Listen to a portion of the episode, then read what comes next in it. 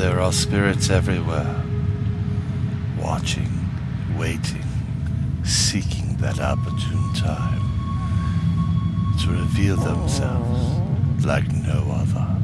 They fill our worlds with so much. Seriously? You didn't just do that. You farted on the promo? What's wrong with you? I thought you were professional. G- go away. Go. I, I got it. I got it. Hey, everybody, it's Brian Bowden, host of Nobo Boomy, where we explore deep inside the Goblin universe. We have an amazing show that covers the paranormal, conspiracies, music, art, entertainment, trending topics, and so much more. Please join us by subscribing to the show on Podbean at InsideTheGoblinUniverse.podbean.com, on iTunes, Google Play, Spotify, Stitcher, TuneIn, and everywhere you find podcasts. It's an informative, fun, and overall entertaining good time, and uh, we'll keep the gas to ourselves. Why don't you burp next time? Someone get me Brian Anderson.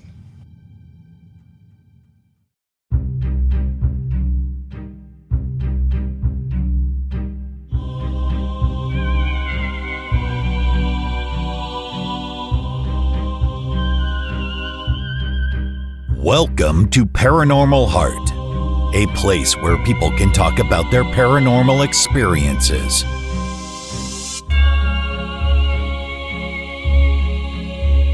With your host, Kat Ward, along with a special segment, Oddities with John Mallard.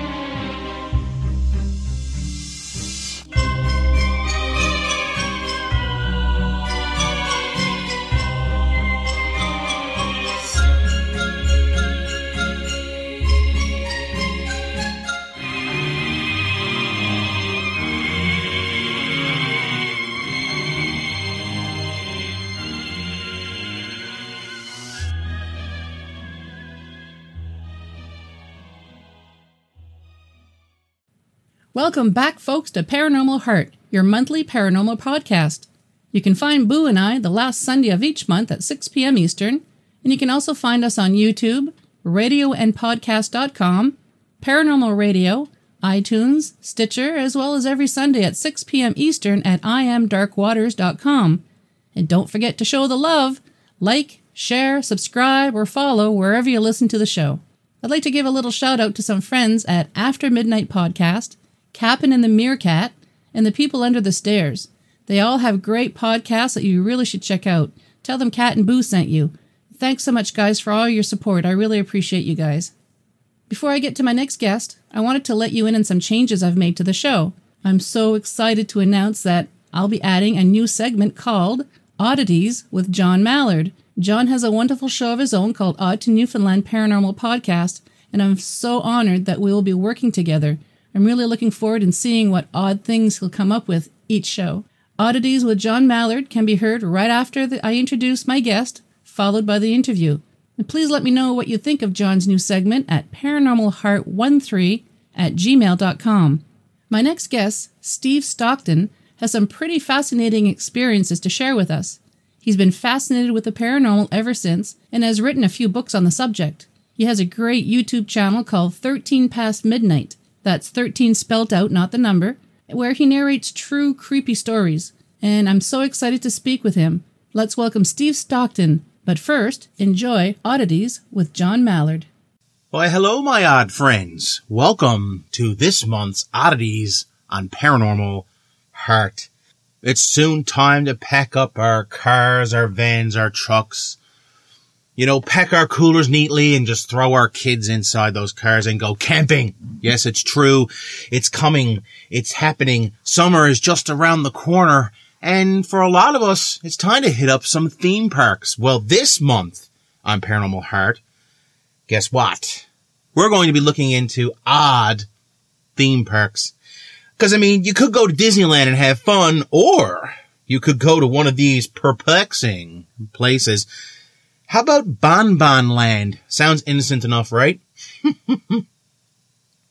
Bon Bon is a Danish company that makes candy with a toilet humor theme. Its most popular product is something called Dog Fart, by the way. Bon Bon Land, the fourth largest amusement park in Denmark, takes all of Bon Bon's cartoon animal character mascots and turns them into rides and attractions The signature ride is a dog fart roller coaster, which winds around giant mounds of dog dew, pooping dogs, and giant speakers that play fart noises. I mean, what's not to love? Other attractions include a roller coaster through a sewer filled with fake feces, I might add, and vomiting rats. And statues of buxom cows and dog lifting their legs. You get it. It's totally humor. It's disgusting. And it's, uh, probably gonna be on my to-do list.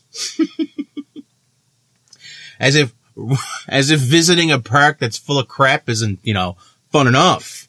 How about one that's so depressing you'll probably cry on the way home in the car? Yeah, I'm talking about Dickens' World.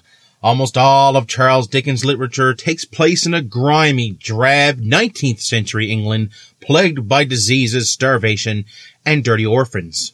Hmm, enlightening. And at Dickens' World in Chatham, England, you can relive that horrible era every day of your life. In addition to rides based on bleak Dickens books such as Oliver Twist, there's a Great Expectations boat ride, the haunted house of Ebenezer Scrooge, a pawn shop, and a debtor's prison. Cause you know, what better place to take your kids than right to jail? Throughout the park, hired actors pose as hungry, filthy street urchins. Wow. That, my friend, is an awesome idea. I, I just wonder, you know, how, how much you think they're paying the ghost in the Ebenezer's, uh, haunted house? What do you think?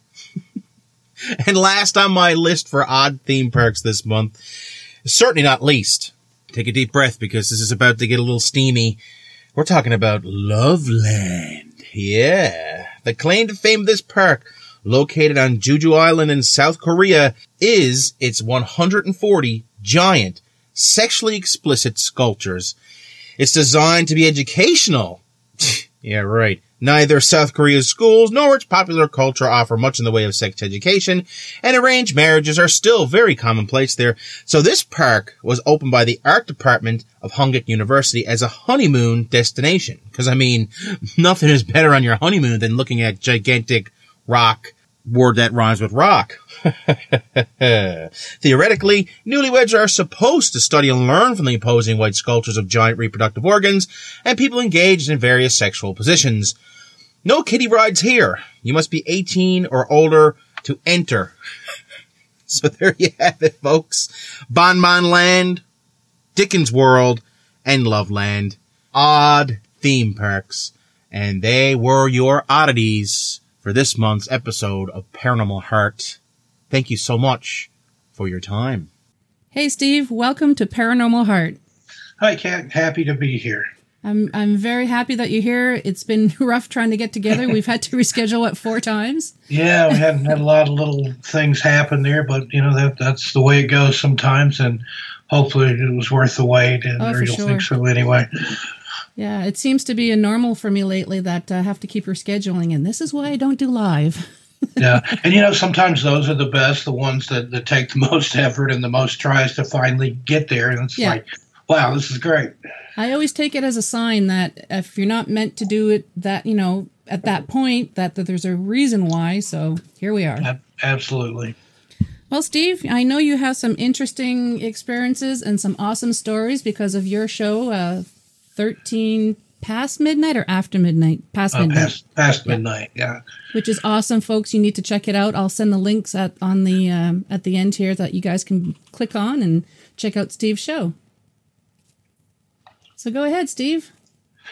Well, that was just something I sort of fell into by accident. I I listened to uh, horror narrators and, and things on YouTube, and I thought, you know, I, I can do that. And then I thought, well, I've got all these stories here. Why not just narrate my own stuff?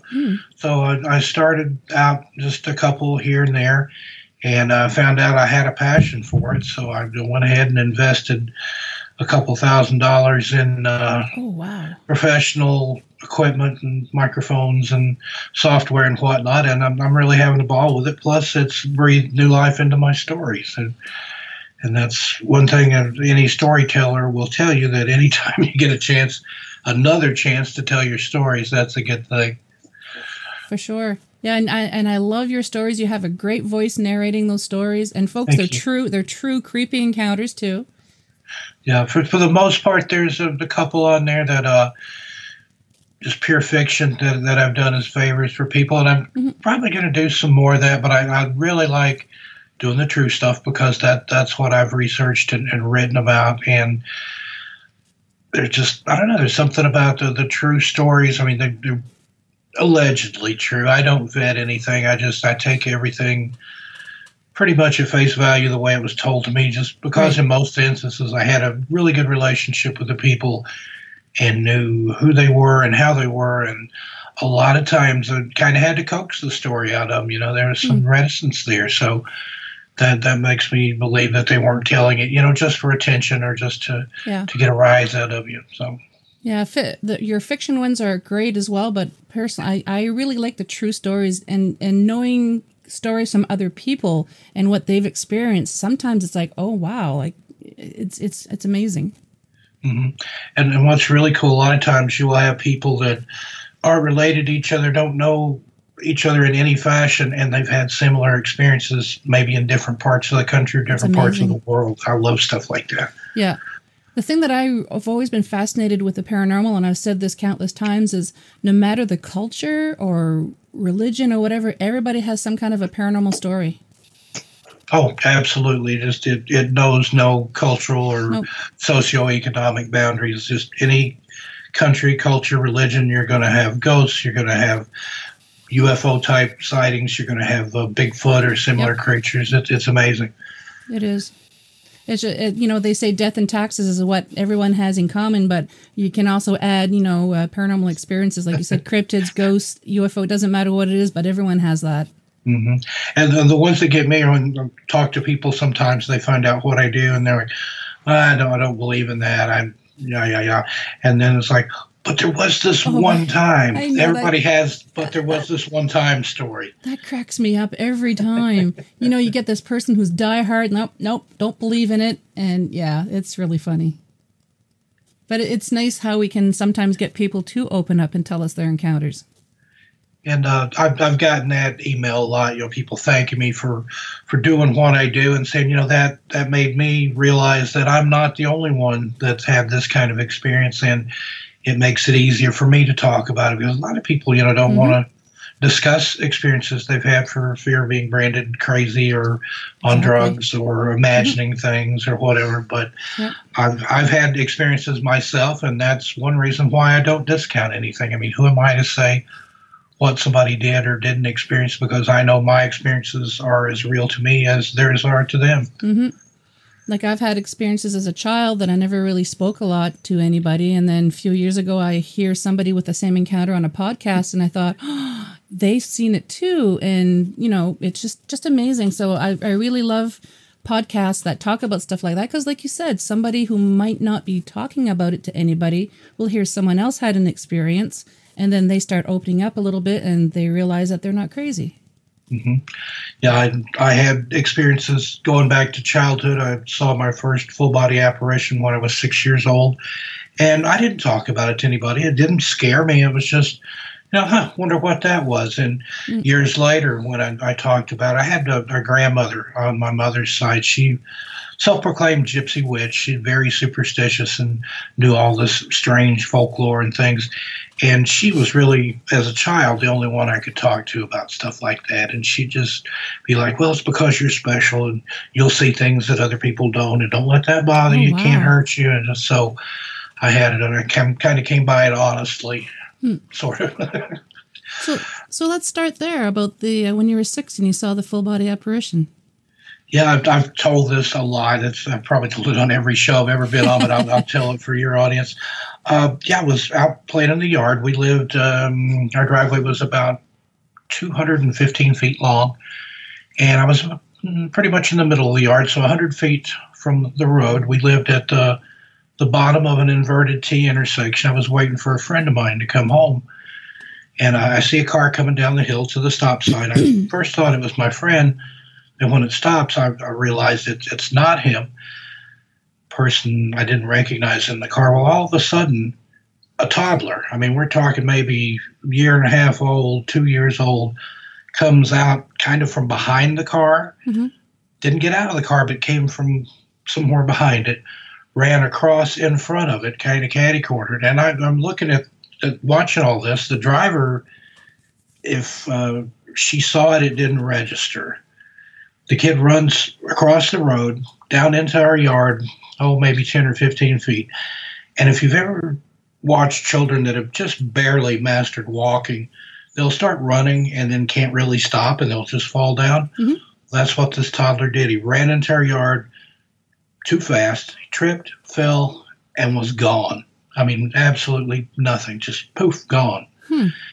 And I thought, you know, that's not supposed to happen. And I, I didn't take my eye off the spot. I walked straight to it. I was thinking, well, there's, there's maybe a hole or something here, which I knew better because I played all over the yard and knew where all the features were. But there was nothing there. There was no toddler, no hole. I even went and got a shovel and dug around to see if I No could find anything. Wow. Nothing there. And I just, to this day, I have no explanation for it. There Hmm. were no toddlers that had passed away or anything that I'm aware of in the neighborhood to have been that type of ghost or haunting. But I, I saw it. I can still see in my mind what he was wearing. He had on little blue shorts and a white shirt, and a blue cap, white shoes, blonde hair, and there was there were no kids around like that at the time, uh, even living. So, but like I said, it didn't really frighten me, but it intrigued me. It's just like, you know, that's not supposed to happen. Toddlers don't run into the yard and fall down and disappear. Yeah. And that, more than anything, I think, started me on my quest to the paranormal of looking into things and coming away with an understanding that there are things that can't be explained and things happen that aren't supposed to happen. And sometimes people see things that other people don't see. I mean, I saw the whole thing, but the person in the car, I don't think they saw a thing. Hmm. Did you ever see it again? No, nothing from that one. And that, that area that we lived in down there was kind of strange. And years and years later, when I told my parents about it, uh, my dad was just like, hmm, wonder what it was. and my mom, kind of cryptically, she said there was a lot of strange things that happened when we lived down there. But uh, at the time, she wasn't able to elaborate, and I never asked her about it, so I don't really know what kind of experiences she may have there. Hmm. But it was it was an odd place. You can tell by their reaction that things have happened before because they didn't freak out or say, "Oh, you know, it was your imagination." It's just, Yeah. "Oh, yeah, just one of those things again." Yeah, they had both had unusual experiences. My dad had had some cryptid sightings and things when he was younger, and uh, an episode with some ghost kittens. And my mom, growing up in, in her family, said my grandmother was self professed witch. She told fortunes, she read tea leaves and coffee grounds. They regularly held seances and uh, what they called table tapping, which Mhm. is similar to using a table like a Ouija board and asking it yes or no questions, and the table actually rise up on one side or the other and tap. Yeah. So my mom was well acquainted with that sort of thing, and I had an interesting childhood. Now, why do you think that some people and some families seem to have so many encounters and others don't? I don't know if it's. I think it's one of those things that you don't necessarily choose it; that it chooses you, Hmm. and just. Uh, I think being open to it and being in that kind of environment, it kind of nurtures that ability. And one thing I've noticed that a lot of people that have had encounters or witnessed something unusual, it started during childhood. Mhm. And I think it's because when you're young like that, you haven't really learned that you're not supposed to accept it. You know, that Mhm. you're taught, you know, oh, that can't happen. That's just your imagination, yada, yada, yada. But when you're that small, you're more open to it. And I think being receptive like that, that's why. And if you're not taught to get rid of all that, then you just kind of take that along with you. And I think that's why in certain families where it's more open and, and they talk about it and have different beliefs and things, that there are more examples. Sometimes I wonder if everyone sees things, but some people it just doesn't register with them and they never say anything. And that's why some families say, no, we've never had weird encounters. And other families, like your family and um, countless others, this like, oh, yeah, my father, you know, his father, his mother. It, it's just, I don't know if it's a genetic thing or like a bloodline or if it's just Yeah, everyone. it, it could very well be. And uh, a lot of it, um, obviously, you know, from my voice, I'm from the South. I grew up down south, and uh, the South has a great oral tradition of, Mhm. of passing stories. I mean, before there was television or even radio, that was what they did, especially in the wintertime when they couldn't be outdoors. My dad's family, for example, they lived out in the absolute middle of nowhere in Middle Tennessee, in uh, Fentress County, and they would sit around the stove in the wintertime and tell stories, and you know things that had happened and things they experienced, and and I, I think that's a lot of it too. It just it comes along in that family or bloodline or whatever that that's your tradition is to, to pass stories along. The Native Americans have that tradition too, and I'm Cherokee on my dad's side, so again, I think I come by it all honestly. Yes. Sure sounds like it. Any other experiences you had as a child? Oh, that's Or did Too- too- or, or did it or, or did it happen later on? Or is there just too many? There, there's a lot. Uh, there was uh, one of my uh, stories that I recently narrated for YouTube, and it's in my third book, uh, My Strange World, which is an account of my own experiences. I started out, you know, I had all these other people's experiences in my first two books.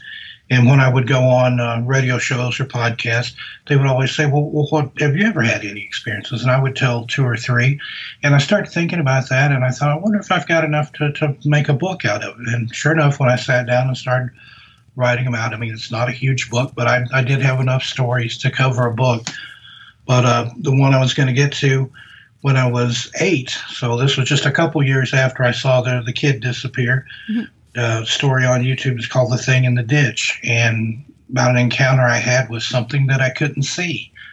Uh, I was in the woods. We lived on a mini farm, it was 26 acres, and I was playing uh, near this old ditch. It was probably uh, 20, 30 feet across, about 10 feet deep. I was up near the edge of it, and I hear something in the leaves, and I look, and whatever it was or wasn't comes up over the lip of the ditch and is headed straight toward me. But uh, I couldn't see a thing. But it, there were leaves being kicked up in its wake. I mean, imagine something the size of a, a human running through the leaves and, and kicking them up at you and charging straight for you. Well, I screamed and ran down the hill and made such a racket. My mom actually heard me coming, was out on the back porch to see what all the fuss was about. And when I finally got calm enough to, to tell what happened, she let my, my father and, and my brother know. So when they got in from work, they went up there to check it out. I wouldn't go near the place. And they could see where something had been in the leaves, but there was no trace of anything there. Hmm. Well, flash forward years later, I'm 15, and I pretty much stayed away from that area the whole time. There'd been a couple times that I had a friend go up there with me, and I would stay back, kind of hide behind a tree, and send him up to the lip of the ditch to see if it would chase him, trying to bait it out. But it was smarter than that, apparently, and it didn't work. Well, I go back up there, 15, you know, I'm pretty much grown at this point, not afraid of anything, and I'm just like reminiscing and thinking, you know, I wonder what that was that scared me when I was a kid up here. And sure enough, about the time I had gotten to the lip of the ditch and peered down in, turned to walk away, I hear that old familiar sound of something in the leaves. I turn around, comes up over the top, running straight for me again. Absolutely nothing I can see, but I can see where it's running. Mhm. And I, I, I didn't scream that time, but I did hurriedly go back down the hill. And uh, that was the last time I was ever up there. Now, flash forward again another oh, seven or eight years or so. Uh, I'm at a party after work, and um, the person I was with was the only person that I knew, and I just knew them from work, so it wasn't anybody that I was real acquainted with. And uh, there were some other people there, some girls that had uh, dug a Ouija board out from under the couch Mm. and uh, the hostess allowed them to, to mess with it. So they got it out and they're playing with it, and they're going around the room asking people questions. Well, when they got to me, I just very simply stated, "Okay, what scared me when I was a child?" And that was it. I didn't offer any more explanation. Nobody there knew either of those stories. And uh, the, the Ouija board, I'll never forget this. It spells out W A T E R S P R I T E. Wow. And they're like, is it thirsty? Does it want some water? Does it want a Sprite? What's it talking about? And they're just laughing it off. And I'm just, you know, shaking my head. I don't know. Well, the next day, and this was before the internet and everything, I went to the reference library and looked up water sprite. And turns out it's it's an elemental or a fey type being, uh, also known as a dryad or a naiad. And it's um, that's what it does. It protects things in the woods, particularly near water. Well, the, the well the other geographic features just a few yards from where this ditch was on our property there were seven natural springs that flowed into one and then into the lake. So i you know that makes me think that it was some sort of elemental some sort of water spirit or something that chased me away from that ditch. Why i have no idea but hmm. that's what i that's what i've come to learn over the years Wonder why it um, it, it showed itself sort of because you couldn't see it to you and not your friend. That's Yeah, strange. I've never understood that, and said it didn't didn't bother my dad or my brother or anybody else that I ever knew of. It it liked me for some reason or didn't Yeah. like me, yeah, extremely so. Hmm. and you've never been back since. No, haven't been back since the the last time that I was chased away when I was 15, and we moved from there shortly after that. Be interesting to find out if you could go back if you'd see it again. Yeah, I've often thought about. Would you that. want to go back? I, I actually would. I mean, as as scared as I was, particularly the first time, that's one of the scariest encounters I've ever had. I would like to go back, and uh, I've since heard that uh, those type spirits often protect a treasure, and that was one of the other legends with um, where we lived there. The the ditch had actually been the dirt road through the area at one time dating back to uh, the Revolutionary War period and beyond that. And there was a story that there was some gold that had been buried near those springs. So now I think maybe that spirit, you know, it's like when pirates would bury treasure, they would often kill a crewmate so the, that their spirit would guard the treasure. And I wonder if maybe it's something like that, you know, that there's there's is something hidden there. I'd, I'd searched all over the area with a metal detector when I was in my teens and never found anything, but technology's gotten a lot better. I'd like to go back and give it another go. Yeah, and go and say, "Hey, remember me?" maybe um, it. Um, I don't want to say targeted you, but maybe it went after you because you're sensitive and maybe knew that you'd be able to find something where somebody else wouldn't be able to. That that could very well be. But it's all But, um, speculation. yeah, of course, but I, I always have been sensitive to things like that and empathic to a degree as well. Mm-hmm. So I, I have to watch where I go into and what I'm doing. yeah. Wow.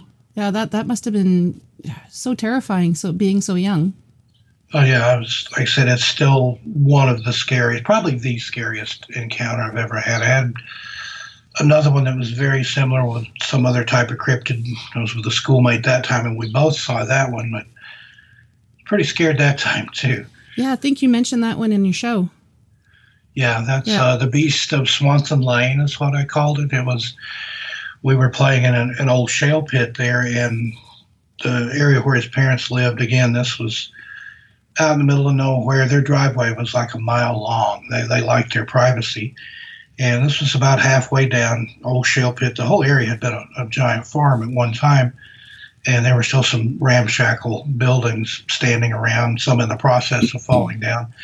And upon the bank above the shale pit, there was some little wooden structure, a little one story thing that had just about fallen in on itself. Well, we're there in the shale pit, and all of a sudden, my friend just kind of stops and, and looks up, and I look up to see what he's looking at, and there's something staring at us from the window of this little broken down shed.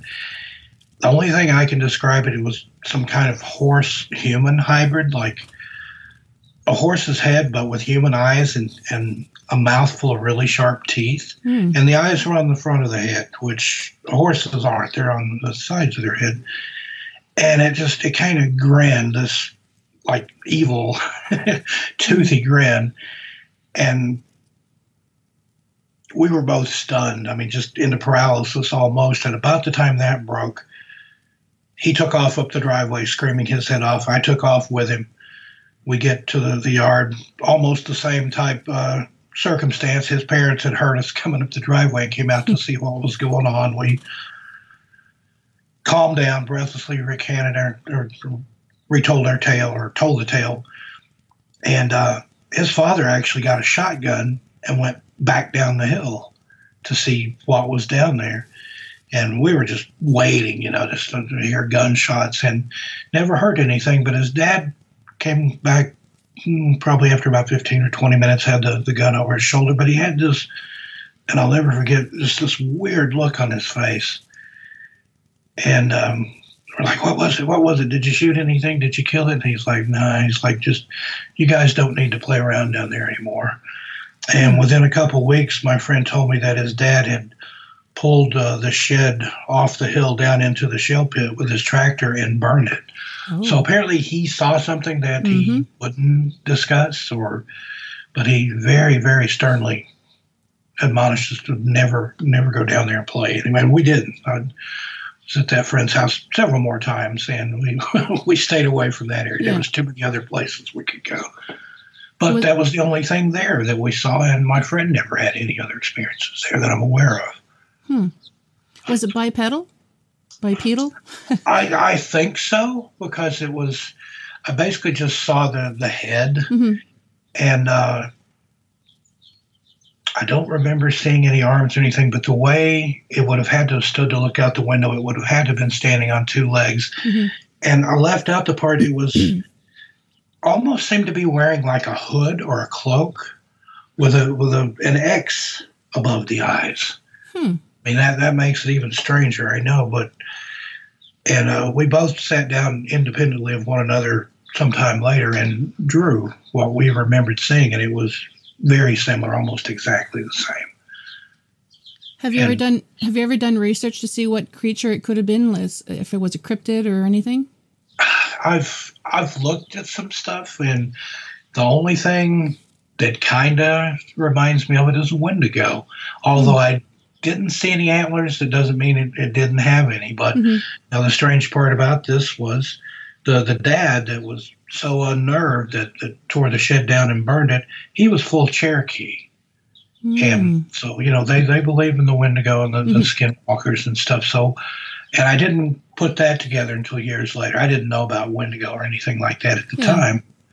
But uh, after doing some research, I kind of think it was something like that, some sort of Native American spirit or some kind of really bad juju that we didn't want to mess with or that he didn't yeah. want us messing with. And he knew because he'd grown up on a reservation. And so he, again, they have this wonderful tradition of passing these mm-hmm. stories down. So he probably knew what it was or heard stories of, of that type of creature. Something was why he warned us not to go down there.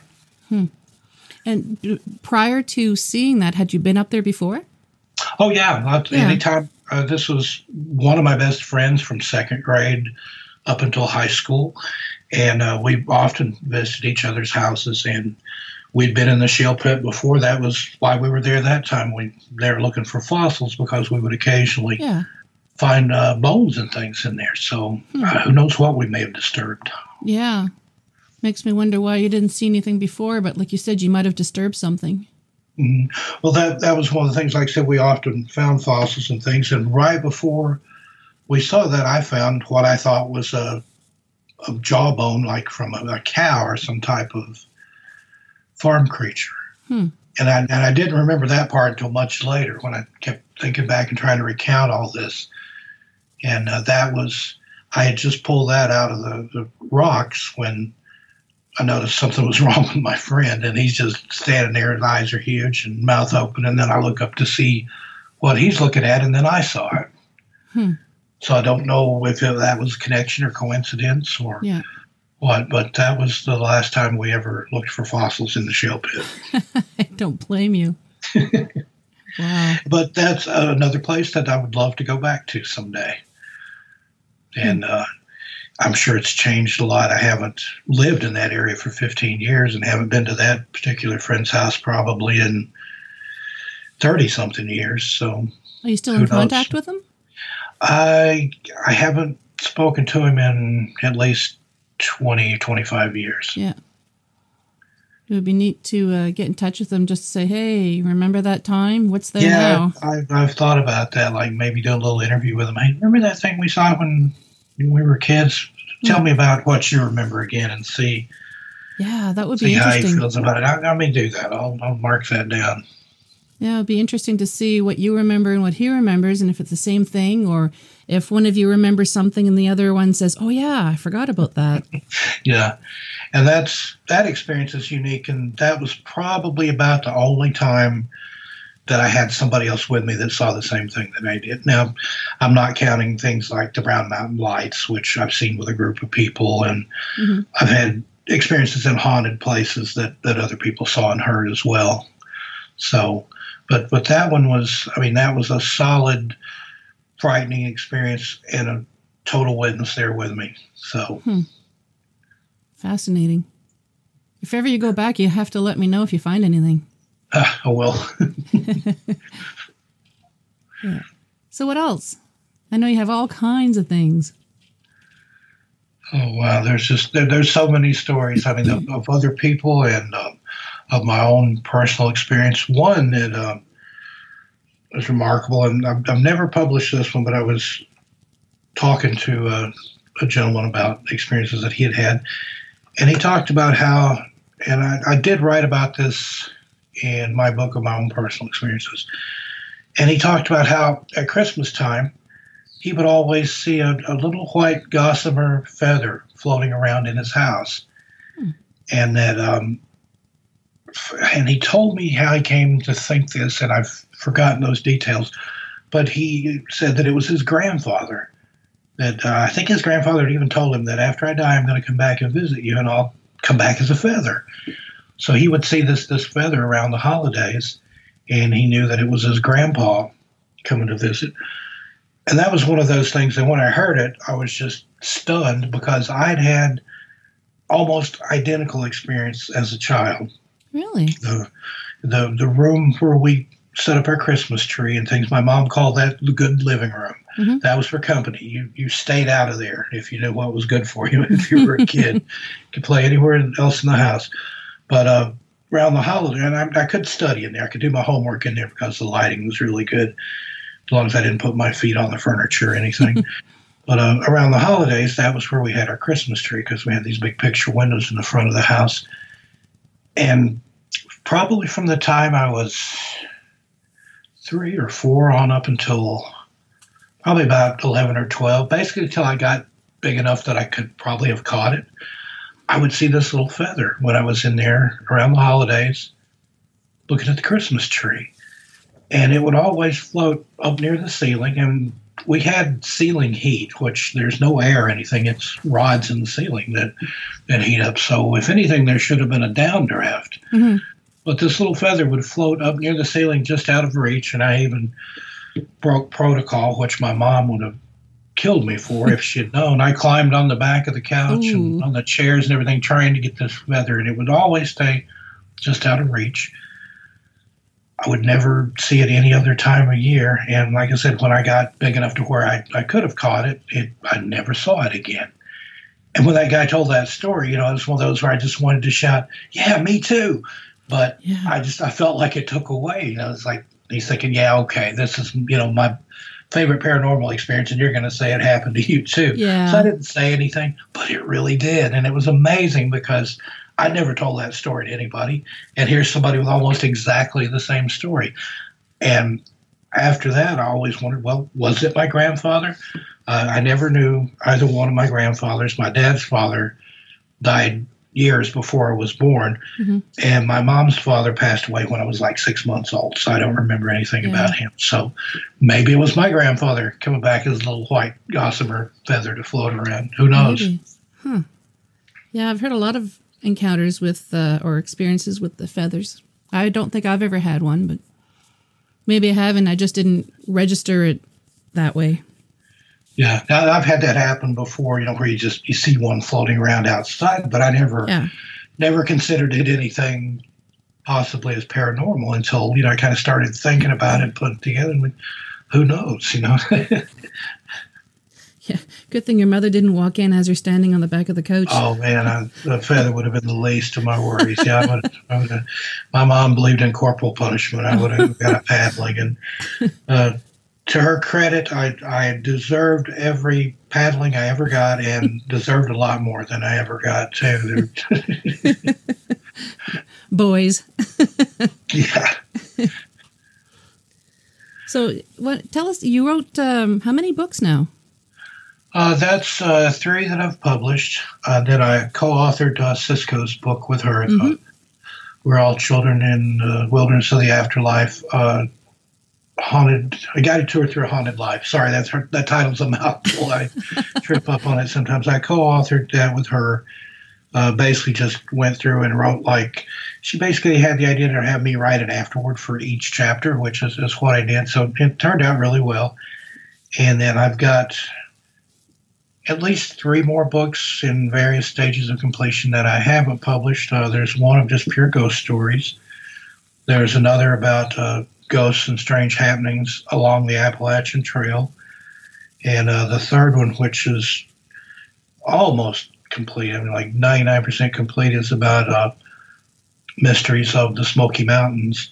And uh, actually, I've narrated some of those stories before I published the book. So if you want to preview that one, go to my YouTube channel and uh, listen to the stories about uh, the Great Smokies. I've got several of them on there. And what's your YouTube channel, just so the listeners know where to find it? 13 past midnight. Okay, And uh, nice. thir- 13 is spelled out. Yeah. Okay, yeah. Nice. Yeah, folks, I suggest you check out that YouTube channel because, like I said, he's got some really interesting stories there and narrations, and I, I really enjoy your YouTube channel. Well, thank you. And like I said, I have, have fun doing it. And I've had some requests uh, to branch out, and I may start covering uh, true crime and uh, Nice. disappearances and things like that. I wrote um, magazine articles concerning true crime back in the 90s, so I've got a whole decade or more worth of archives that I can dig through there and, and get some good stories that maybe haven't seen a lot of press. Oh, yeah. And who knows? Um, they're uh, or are they unsolved? Uh, for the most part, unless it was something where I was talking about a, a major case, you know, where they Hmm. had caught and prosecuted somebody. But uh, I have a lot of unsolved stuff, and especially some of the disappearances and things. And I know David Paulides has excellent series, the the Missing Four One One. Those are just fascinating. Uh, Steph Young has uh, got some really frightening tales of people that have gone missing or turned up dead after being missing, but under unusual circumstances. So Hmm. may kind of throw my hat into that ring because that's something that, that interested me really from the time I was a child. Um, the the Dennis Martin case, uh, the little boy who disappeared in the Great Smoky Mountains. That's David Paulides has done extensive research on that case, and that was one of my first knowledge of a missing person. I was just a year younger than Dennis, and it happened and he lived in the town that I lived in and disappeared in the mountains where from Cades Cove where my family often went. So that was the first time I think when as a child I had that realization that you know sometimes bad things happen to kids hmm and in my little five-year-old mind i even went out and, and looked through uh, our woods for him you know just well, what if he wandered down here even though it was you know an hour away or so it's just Yeah. in my head you know I'm, And you I'm were go look five? Yeah Wow. Brave. so that that that one always stuck with me and uh it's just a sad case really i mean there were no trace of him ever found there was one footprint i think they saw that they thought might have been his but uh as happens in a lot of these cases where people go missing the weather went bad almost immediately Mm. and torrential rainfall but at that away. time it was the biggest manhunt that the, the smokies had ever had Hmm. No trace of him and his father just whom I met before. He's he's a friend of a friend. He was just, I mean, absolutely broken. Oh, As you can imagine, he he passed away Halloween, I think about two or three years ago. I was just thinking, you know, Dennis would have been like in his forties, maybe fifty years old by that time, and for the father to have to live, you know, all those decades with absolutely no closure. Yeah. And he even said, "I'd be happy, you know, find a body, anything." Yeah. at this point, just to know, you know, but there was never, never any trace. Wow. Yeah, we've had some tragedies in my community here recently, and I don't know what's worse finding the body of your child or not knowing where they are and maybe Yeah, having a little be. bit of hope thinking maybe they're still alive and they're okay. So I, I don't know. And that was what Mr. Martin said. He says, I've, I've always dreamed that one day, you know, there'd be a knock at the door and I'd go and there'd be some man that looked kind of familiar and it'd be like, Dad, it's me. Yeah. And, you know, sadly, that never happened. But yeah, you were telling me about the people that washed away or drowned there. Yeah. It's, uh, it's, uh, we've had a lot of bad flooding here and uh, a couple of teens went missing. So yeah. one, one sadly was found, um, and it wasn't under a good circumstance. And the other one, they still don't know. So, Yeah, I just oh man, I, I couldn't do that. I, I actually helped look for a body one time, and I was thankful that I wasn't the one that found it. It was just up in uh, Kentucky at Cumberland Falls State Park. A girl had gotten too close to the edge, went over the falls, oh, and they were looking for the body. And I was in part of the crew that walked down the the river there looking for, and they actually ended up finding her a couple miles farther down than where I was looking for. But I mean, every step is the way. It's like I want to find her, but I don't want to find her. You yeah, know? It's like- exactly. yeah. Wow. So get, getting back to um, um, some of the the crime, the true crimes. Um, you hear people sometimes talking about special. I don't want to. I don't want to call them special forces, but there'd be a, a separate detachment from various police um, that would handle just the weird, what could potentially be paranormal. Do you think those actually exist? I, I think they do. You know, kind of like the the X Files type Yeah. thing, Warehouse Thirteen. Yeah. Uh, I think so. I I had a, a friend that I, I went to school with whose dad was. Uh, I don't want to give away too much here because I don't know what position he might be in there now, but he was very high up in the FBI, and he would talk about stuff that he had seen that just didn't make any sense, or maybe had some sort of almost supernatural or occult Mhm. element to it. And I, he didn't come right out and say it, but he kind of hinted that there were specialists that they would call in for stuff like that. Because, you know, it's not unknown for the, the local police and even higher up to the, the, the federal guys to occasionally use psychics and things Mhm. when they're they're working on cases because you get to a point where you've exhausted all your leads and you've done all your due diligence and forensics and things and maybe you know just maybe Mhm. doesn't hurt to listen to these people and, and see because there, there have been some breaks in some cases that came from psychics Yeah, I've heard of some police officers who just um, don't even want to bother with psychics, but others, uh, even though they don't believe in it, they're going to say, "Well, let's give it a try because you never know," and we're Yeah. willing to try anything. Absolutely Yeah. and um, I've done a lot of cops and a lot of medical professionals that have had you know supernatural or, or strange experiences and i think anybody that, that works in life or death situations like that or, or sees the aftermath of violent crimes and horrific injuries and things that that, that kind of goes along with the territory For sure. So, you know, I don't know. Have you done investigating, paranormal investigating? Uh, I have. I had a, a group that, that did that sort of thing back in probably 85 or so, before it was a thing, Mm. before it was in vogue. I had a, a group that would, would go out. We didn't call it that at the time, but it was like the, the ghost hunting and things Yeah. that, that people do now, but, you know, 35 years ago or something. But Hmm.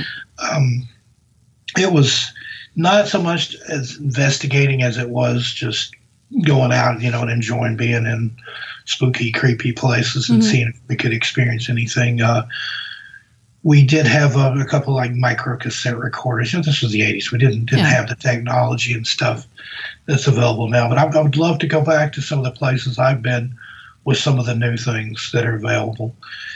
And uh, I'm, kind of I've been studying these uh, the voice boxes and things. I Mhm. don't. I'm still kind of in the middle on that, where the, the ones like where it scans the radio frequencies, and occasionally you, you hear words out there. But you know, if you're scanning radio broadcasts, you're going to hear words and bits of words. But then I've seen video of where whatever they seem to be communicating with is like using that to put together words that answer questions that's being posed to it. So it's like, hmm, okay. I'm not going to discount that it can't work through some sort of electrical device like that. Yeah. The team that I'm with, uh, we use the uh, Spirit Box as well as the Ovilus, and uh, I don't like the Spirit Box just because it's it's annoying and hurt. It gives me a headache because you hear the you know. Yeah. But I and I was always you know how how is this supposed to really work? But there's a few instances where it was just too coincidental that you know that one incidents where um, we're investigating a place here called Buck Hill, and um, it came through. They're coming. And we're like, they're coming. Says yes, two. And like, what are you talking about? And all of a sudden, down the hill, two police cars come down because a lot of Wow. teenagers would go would go there drinking, looking for the the the, the spirits, right? And so they would patrol the area every once in a while just to make sure that everybody's safe. And Yeah. uh, they see a bunch of you know they see us here, so yeah, they're coming too. Like okay, one officer per car, like two vehicles. Like, are you kidding me? it's like, well, and you know, like you said, that's just a little too focused to be entirely coincidental. Yeah, and same thing with the Ovilus. Um, I always wondered, you know, it's pre-programmed. You can put, depending on which unit that you get, uh, you, it can be three thousand words. It could be more than that. And at first, I thought, well, you're pre-programming it. Of course, it's just going to spit out maybe random words. But again, during investigations, we it, it's just uncanny how you ask a particular question, and it would actually give you um, a word or two, and re- pertaining to what you just asked. mm-hmm. So, you know, there has to be something to it. How it works, I have no idea. Yeah. Again, said I can't discount anything. I've I've seen the Ouija board do stuff like that, and Yeah. So if that can do it, then why not something electronic? Exactly. Yeah. And they say that, um, and again, it's all pure speculation because no one really knows for sure, but they say the spirits are energy. So why not? They might, they might be able to manipulate communication devices. Mm-hmm. But again, pure speculation. But Yeah. it would be nice to know for sure. There's a, there's a lot of things though with the paranormal that I think the fun is actually in the hunt, and Yeah. anything I've ever been involved with, I walked away with more questions than answers. but I think that's just the nature of it. The more you, you learn, the more you know, the more you find out that you don't know. Uh, Mhm. Soraya Ascath, who has the Where the Road Goes show, he has an analogy of a paranormal being an onion that, you know, you peel back a layer, there's another layer, and beyond that, more layers, and you never quite get to the center. I've heard Cisco say that often. The paranormal yeah, that's onion. one of her favorite analogies, too. Yeah.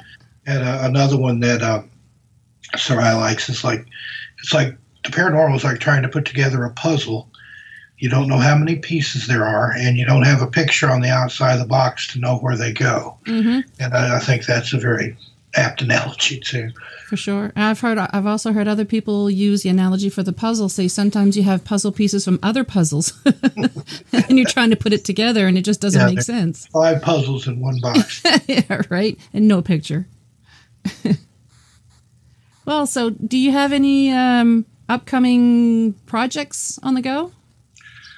Uh, right now, I'm just just working on my YouTube channel. I've got those um, books in the works that I mentioned. I'm working on some film scripts. Uh, Nice. I was approached uh, about the availability of the rights to my first two books, and uh, the movie rights are available. But I the one concession that I wanted, I wanted to write the script. So hmm they're like, okay, let's let's see what you can come up with. And the idea they had was to present it almost like a, a trail tales from the crypt type story, where some of the best stories are presented in little vignettes, like Mhm. maybe a, a main theme came through it. So I'm, I'm working on that. I don't want to say a whole lot and, and Yeah. jinx it before it gets off the ground, but uh, I'm said I'm anxiously working on that, and then I've got some some other ideas in the mix. But yeah, right now it's just I, I write every day, and I try to put out two or three videos a week, and it keeps me busy.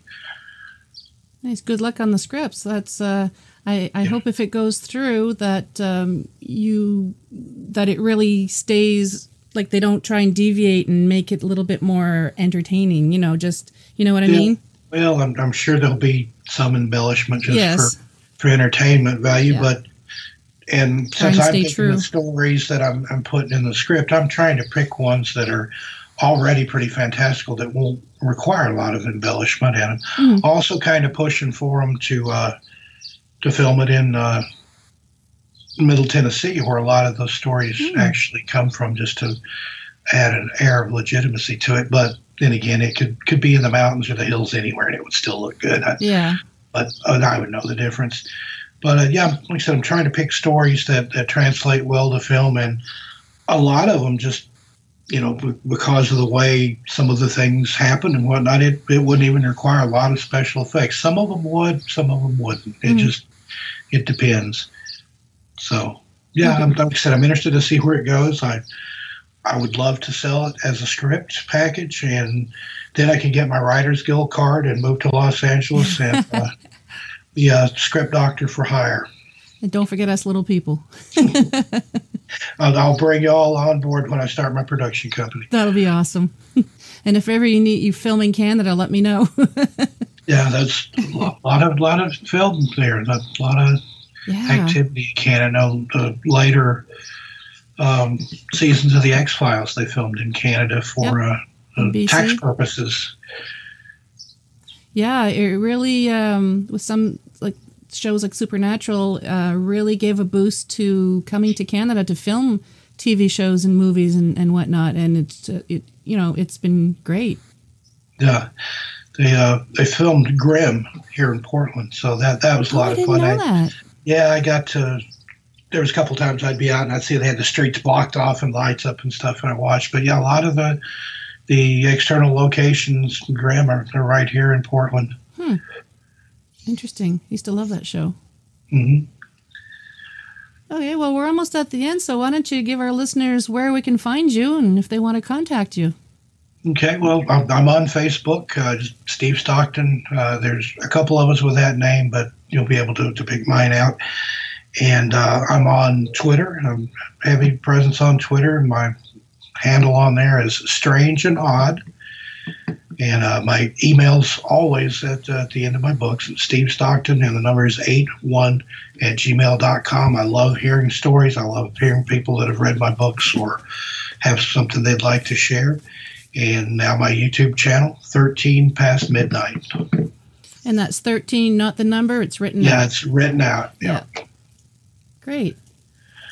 I'll also add the links uh, to the show, like to the show notes. So if anybody um, wants to just click on those links, they'll be able to contact you. And Great. And I, I appreciate you having me on. It's been fun. Said it took us a while to get here, but it it, was has. It was worth definitely it. worth worth the wait. The Yes. time has flown by, and I just I'm, I'm looking forward to, to sharing this with, with my friends and, and fans when it's released.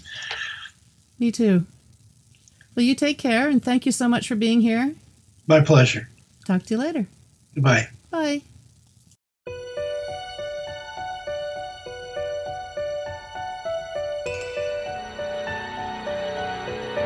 Well, we've made it to the end of another episode. Thanks so much for listening. Until next time, take care of each other. And if you'd like to be on the show or have questions and comments, just drop me an email, paranormalheart13 at gmail.com. I'd love to hear from you.